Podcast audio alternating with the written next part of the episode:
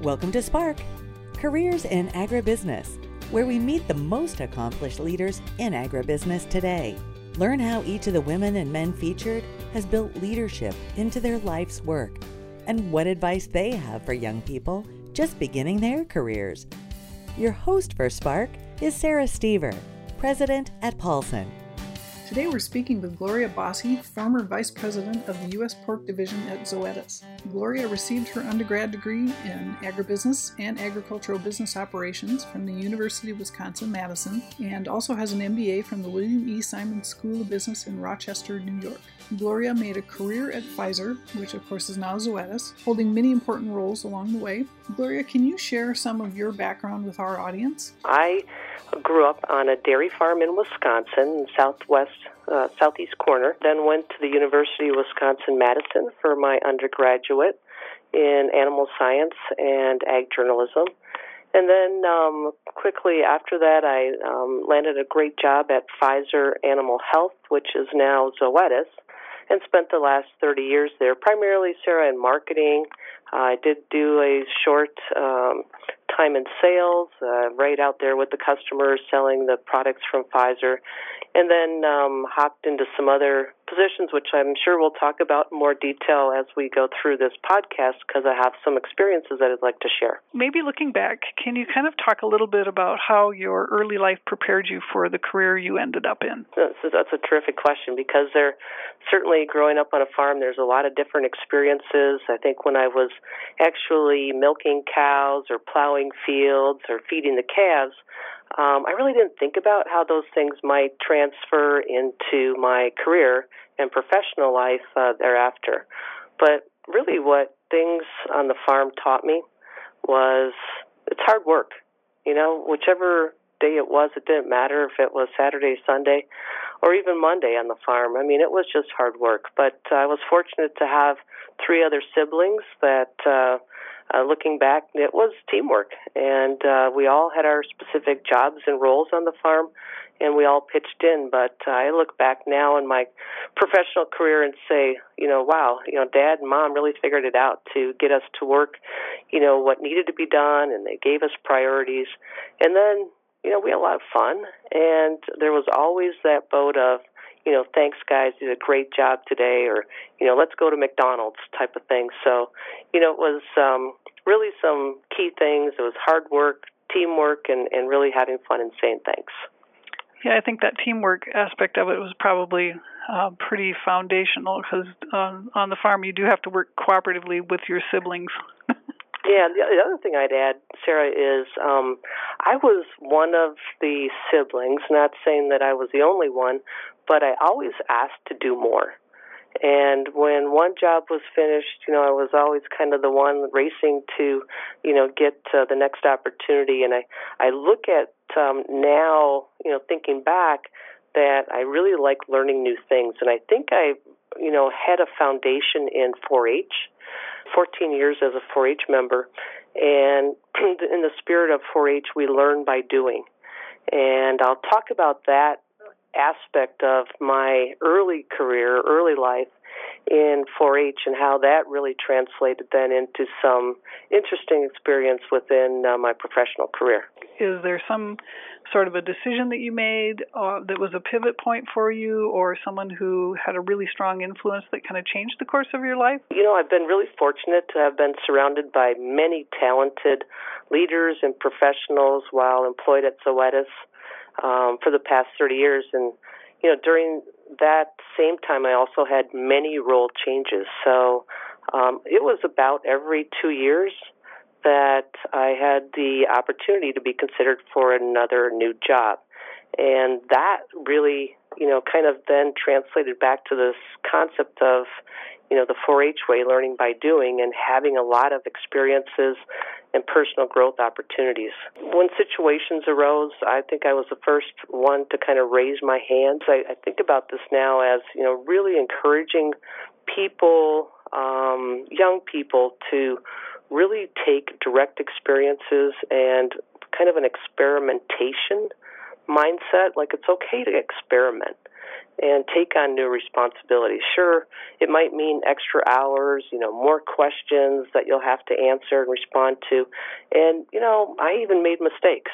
When when people see you um, putting in that extra time and sweat and hard work, you know, the people around you uh, really do get inspired. Many of them jump in and follow your lead. Sounds like you showed some leadership qualities pretty early on. I think so, and I and again I go back to the uh, the farm environment as well as uh, the um, the leadership uh, development that I gained early on in, in 4-H. My high school was too big, close to the city, to be having an FFA chapter, but uh, certainly always watched across the fence to that group as well because there's just so many opportunities to try things, learn new skills, meet people and develop that uh, early network as well. Yeah, those are both really great organizations. Um, I grew up with, with 4-H. We didn't have FFA in my community either, and I think there are leadership opportunities there. But my own kids have been in FFA, and that's been really wonderful for them. Looking back, is there any anything else that you would say was either a pivot point for you or um, kind of shaped the direction that you took as you started to enter your career? When I first uh, left um, or graduated from from college. I really wanted to get into advertising. Using my journalism and communication skills, I applied at a couple advertising agencies, and lo and behold, every one of them said I was a great candidate, did a super job interviewing, but I didn't have the experience. And so it was frustrating because I didn't know how I would get that experience if I wasn't able to join their group. So sometimes when these opportunities present themselves, you know, the next why in the road um, certainly could pop up, which it did for me. And, and I was fortunate that the head person at the agency said, You know, Gloria, I think that you would really like to work um, seeing how you lead, how you're presenting yourself. You would really enjoy a career at a uh, larger organization or a corporation, i.e., the client side. And I said, Oh, I'd be happy to investigate that. You know, here's my number, call me whenever. And, and um, it wasn't six weeks later I got a call for an interview with Pfizer Animal Health. Been with them for 30 years. So, you know, sometimes it's just you don't really know where your journey early on might be going, but if you take an open attitude in mind and try different things, um, doors will open. Explain again who who helped you kind of guide guide you that way. His first name was Keith, and he was at an advertising agency out of Rochester, New York. Just a terrific guy, and actually a graduate of University of Wisconsin Madison, where I was went to school. Maybe it was the um, the student and a, a recent graduate and alum kind of mentorship and he did. He carried me to that next place, uh, meaning Pfizer Animal Health. So you never did end up actually working with him, but he helped kind of set you on your career. Correct. Now, also kind of reflecting back on, on the career that you've had so far, who do you think has been most influential for your development? Actually, if I can say what instead of who. Sure. Um, and just kind of take that maybe a little different direction. One of the things that I found to be really valuable in my in my development in my career, actually two things I wanted to share. And one is I set up a strategic network, one both internally at uh, at the company and then one externally. And this takes quite a bit of work. I mean, it's really it's your personal or my personal strategic network. And what I did is to set up a group, just like four or five people, that I really took it upon my own action to reach out probably twice a year and just touch base. And it gave me an opportunity to let them know who I am and what I was thinking. And I normally went to a, let's call it a rank higher than myself at that time and with different departments. So I might, if I was working and uh, developing um, marketing plans and in the marketing group at that time, I wanted to make sure that I had someone in my strategic network on from finance, um, someone from HR, uh, maybe someone in the um, uh, business unit group, so someone really working the P and L of, of the uh, the business, and then you know someone that um, I could look at from a, a training standpoint. And I would intentionally, so this is an intentional a group of people that um, I put together. The company didn't ask me to do this. I put together and I made the appointments with these people.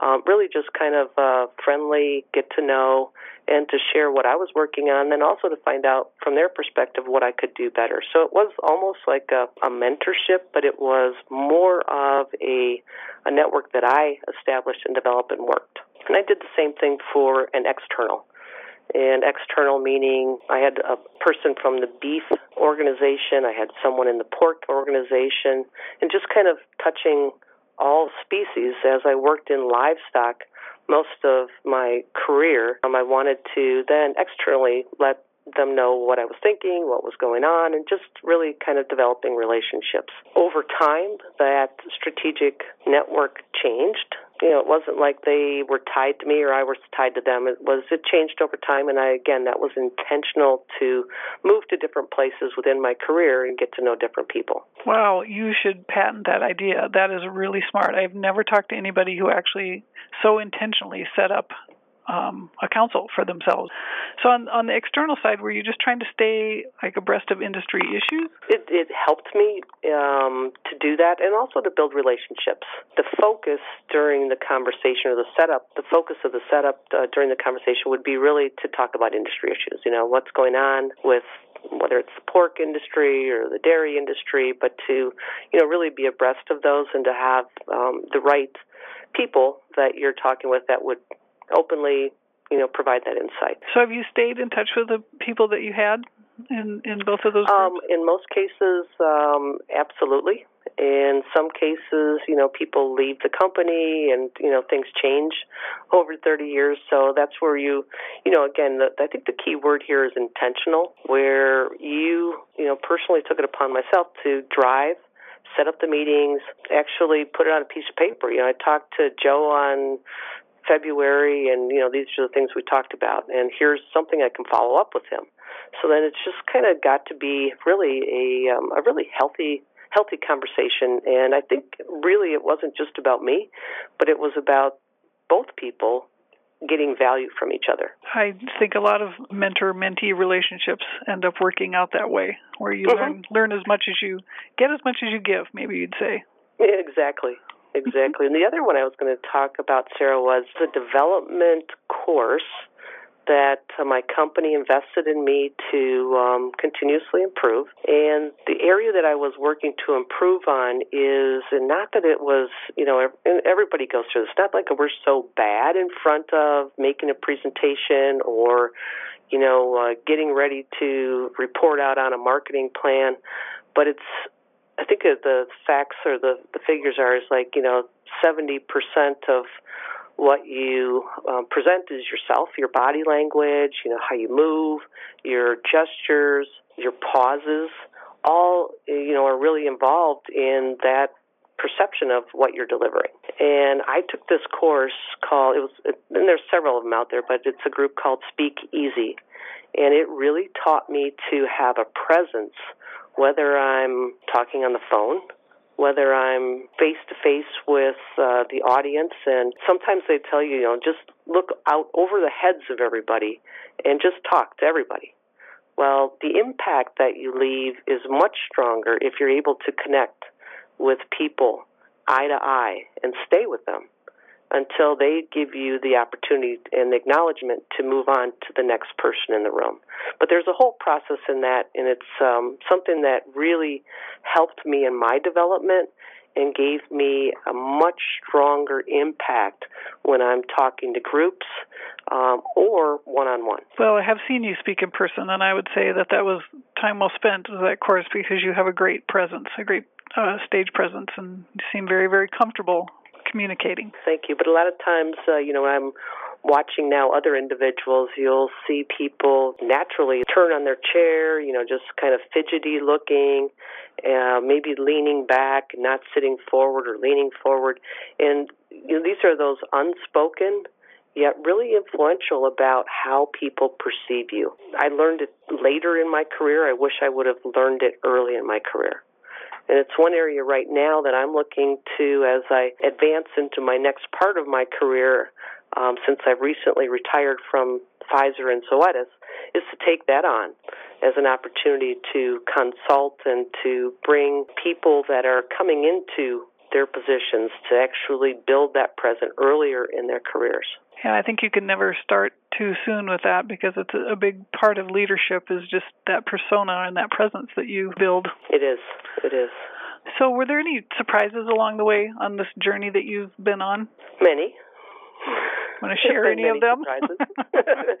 um, let me see if I can pick um, a couple of them that I, I think are, are important. One of, I'd say, one of the surprises, and it actually can be very helpful. And once you're able to to discover it, and it's how important acknowledgement is in the workplace. And if I can give an example, and I, I think there's, you know, I don't think, I know there's many different personality types, and I'm uh, more of a direct person. You know, I like to get right to it, and I like to make things happen and get results. But I have to often step back when I'm listening to someone to acknowledge what they said. not saying that I agree with it, but if one can just step back and acknowledge and say, Yeah, Bob, that's an interesting concept. Can you give me a little more what you're thinking versus ah, that'll never work. So it's that positive acknowledgement. It just takes a second. And I think women actually do a better job at this than men, but it's um, something that I really learned uh, during my career in uh, being able to kind of take that as a surprise and build it into something that's of, of value. That's great advice. I think it's easy a lot of times to dismiss ideas that aren't our own. Oh, absolutely. Boy, to be an effective collaborator, which is really important in in this day and age. I'd say the other thing is is that, and so often I see this, and you know, we're all working so hard and working to provide those results that uh, you know our job asks of us.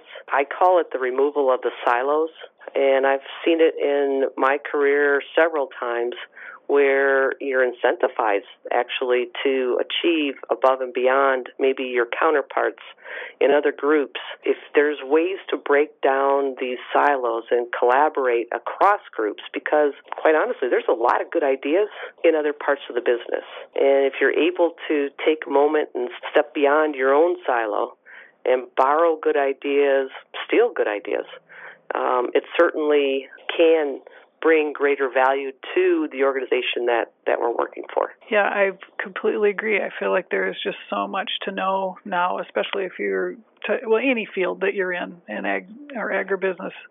Um, but in my field of marketing, I feel like there is so much to know. There's no way you can understand it all in the detail that you need to really be good at it. So you need a team of people. You need a team. Well, you have achieved so much in your career. Can you kind of describe um, how that feels. It feels great. I feel like, um, however, and I, I shared this analogy with a couple people that uh, you know the tractor's been working hard for many years, but uh, still has quite a bit of gas in it. There's many fields to plow. It feels it feels great. I'm very very um, excited about you know the things that I've done, but I, I kind of look at it this way: it's not what I've done, but how I've done it. You know, I want to be remembered for not really the things that I did it's important, but how I was able to inspire people, develop them to achieve their own success. That's what really gets me uh, excited. You know, the successes that I've had, it's the people that, you know, really I've had the opportunity to help develop and to provide positive experiences and also to share in the frustrations. Uh, sometimes things aren't easy, it doesn't always go your way, but to be able to pick up and say, let's see how we can work with this. Can you describe maybe what the next chapter is going to be like for you? Well, actually, right now I'm enjoying the summer. I'm doing um, some things that I enjoy doing. I enjoy fishing, I enjoy golfing, I enjoy gardening, and quite honestly, all of those hobbies and uh, things that motivate me kind of on the personal side, uh, I didn't have an, a great opportunity to do those things on my time while I was working for for Pfizer and Zoetis. So that's giving me an opportunity to refresh. But what I really want to do is to continue to provide value for the industry, the livestock industry in particular, the food industry. I'm not really sure exactly where that path will go. I just know that I'm I'm so passionate about it that I know I will uh, dig in here and uh, find opportunities where I can continue to add value. Well, let's tap into that passion just a little bit, and maybe you can kind of talk about what you are most concerned about uh, within your sphere of influence? The sphere of influence is, um, you know, first off to define that, and I think our every, every day that we, you know, I look at it kind of like uh, every tree casts a shadow and and my sphere of influence um, sometimes were smaller. Sometimes, as I grew in my job, my sphere of influence got to be very large. I think the thing that I'm most concerned about is really continuing to build trust respect and to be, respectful of of, um, of people's of people's time. Certainly, in today's world, you know the podcast like we're doing here today is a great use of technology. The phones, uh, you know, it's it's kind of uh, frustrating or baffling to me why more people don't use video conferencing because it really does allow you to see the person that you're talking to and the opportunity to see their body language and their smiles and you know their excitement. But as far as big stuff i think that there's really a lot of great people out there that are fig- figuring out the big big problems and collaborating. I just think that uh, as we we look at our world it's uh, being able to provide safe food you know, from animals that were well taken care of, you know, our outreach to the consuming public and providing our story. So, if there was one thing that you could change or influence in the future, what would that be? Well, I'm really thinking about the women that we're speaking with today, and I, I really think that I wish I could I could change with a snap of a finger that one they would get equal pay. Secondly, that we would be equally thought of for positions. You know, everybody would just hold hands and we would all work together. I just think there's a lot of opportunity for women. Um, I encourage everybody to be a part of the, the movement and continuing to participate, have a voice, lean, lean in, as Sheryl says. I think there is a lot of untapped potential out there in all of the young women that are coming out of either high school and college, and I really feel like we want them in agriculture because we need that uh, to move our planet into the future. Absolutely, and there's so many different. I mean, even for um, young women coming not from a farm background like myself, um, I've worked with several women that have come from the city here in New York or uh, the urban areas and uh, actually are as passionate as I am about agriculture. And it's interesting, Sarah, that once people get into our industry from other industries, they don't want to leave. Uh, they get so excited about the the food, and the farmers, and it's it's really a new area for them. Uh, certainly, a lot of learning. As I've learned living in the city, they're learning living or working communicating, helping farmers do um, do better throughout their development and marketing and, and bringing food to the market. It's truly an eye opener for people once they start to realize just how far reaching agriculture is and, and agribusinesses are. Yeah, and how, how hardworking and how passionate the farmers are about uh, about their work. So yeah. let's talk maybe a little bit about some advice that you have for young women just starting out in their careers. As young women step through their careers, I think one of the key things is when you're going either to your first job or you're transitioning to the next job or the next job or the next job, of which these things will all likely happen, make the transition fast and successful. I think too many times, and maybe it's how we perform in the kitchen, is that we have to, you know, have everything set, uh, the recipe ready, and when we want to turn it over to someone else, well, we have to clean the kitchen, we have to get everything, you know, sometimes even before, if anyone has ever worked with a maid, before a maid comes, you clean the house. so we somehow we adapt to kind of tidying everything up before we move to the next role. And I'm saying, you know, do do a, a good job at that, but don't put so much effort into packaging everything up, getting it ready for the next guy. Just kind of make the cut and move to your next role and really dig into that and spend the time in that making in that one successful. So the next thing I'd say is, and and this might uh, come at no surprise, but it's okay to say I don't know. Don't try and think you know everything because we don't. Even after 30 years, I don't know how everything, you know, really should or could or in the future should work. And it's it's okay to not have all the answers, but just say, you know, I don't know. I'll get back to you. Another one that I learned recently is sometimes you'll get into teams and groups where from your perspective, it just doesn't seem like we're getting anywhere. We're keeping to churn. We're getting, you know, back in the same circle. And I call that, and some teams have this, just a lack of leadership. If that happens and you and you're able to identify that, I've always said in the lack of leadership, lead. Take the bull by the horns, get up there and lead through it. That's really one of my biggest recommendations is I mean in the lack of leadership, I mean we're not we are not all set into a chair to be the leader.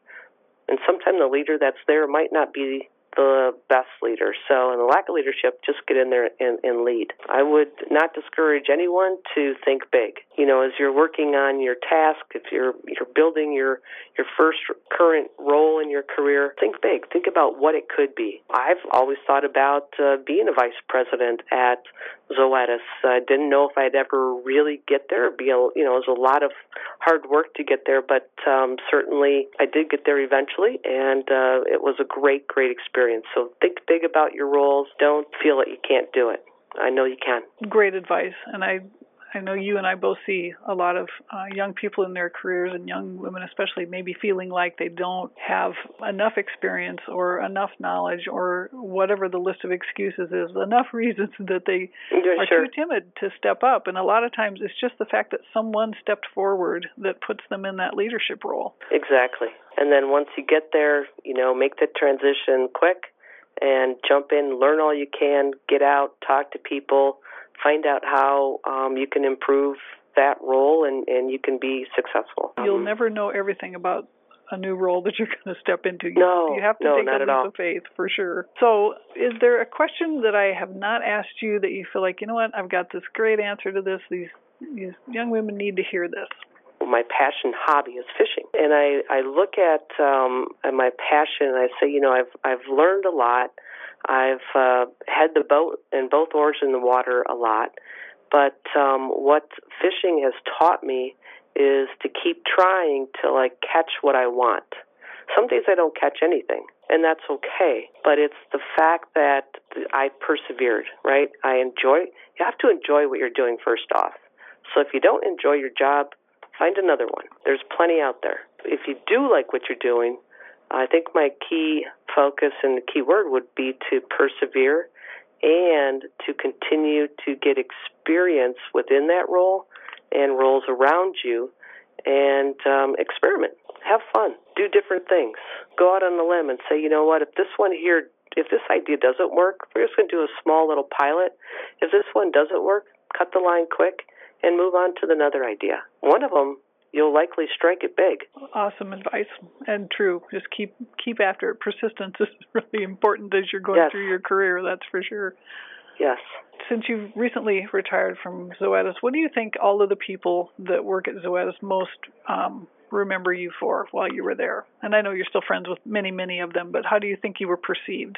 I and the company uh, are very much uh, deep in integrity. You know, I think in integrity, doing the right thing every day, or the, and doing the best that you can is, I think, what people will remember me for. I think they'll also remember me for the high affinity that I have for developing people, which is one of the reasons Sarah I agreed to, uh, you know, uh, send the message on this podcast. I really love seeing people succeed, advance, um, love their job, and continuing to get better at it. And we all can get better at it. Doesn't matter, you know, what job it might be. If it's repairing a lawnmower, or if it's writing the next five-year strategic plan for for your company. Doing the right thing and doing it well is a key to person and, and my success. Is there any other thing that you want to give out for advice for these young gals coming up in their careers? My ending part to the story would be two words, and that is to continue to um, experiment, try new things. If you haven't tried it, it's kind of hard to talk about it and say that you have. Sometimes you don't have to get deep into it, but at least if you're able to, if you've never been into a, a packer to see how animals are harvested for food, find a way to, to do that. If you've never ridden with a veterinarian and learn their job, just a day spend with them shadowing them in their in their office and that's really another word that many people um, that use and think about and that's shadowing what that means is that you're basically just walking in the shoes right next to that person in their job that day. Not that you're contributing much or adding much value, but you're really following them and seeing what their day looks like and how they handle various situations. So it's experimenting and experiencing are the kind of the two big areas of my career that that I'm very proud of and uh, that has taught me a lot. And we learn by doing. I go back to what we talked about with 4-H and FFA. You know, learn by doing, and that's where really that experience and experimenting is is all about. Yeah, it's sure true. You don't you don't quit learning just because you've graduated from no college or high school. No, and I I sure. learned back in 4-H that I love to sew, but I I tried and I don't like knitting. so and that's okay and the same thing with with work i mean you might love to do marketing you know maybe you're not the person to write the copy for the new ad maybe you're not the chemist or you're not the finance guy but keeping those people close to you will help you grow and develop some of those skills as you go through through your work process. Well, this was wonderful. I sure appreciate your passion for um, seeing other people grow in their careers, and I think this is a wonderful place for that type of information to get out to a whole new audience of people that you've never met. And I'm sure appreciate your time and everything that you gave for advice. It's just been wonderful, Gloria. No, thank you, and uh, best of luck to everyone listening. I certainly, Sarah, can be available if you want to add my email address or any contact information. I, I am available on LinkedIn, so you could contact me there. Anyone who would like to reach out and have a further conversation, I'm happy to be open to that. That's Spark for today. Thanks for listening, and we hope you'll tune in for the next episode. To learn more about Paulsen, please visit paulsen.ag. That's P A U L S E N dot A G.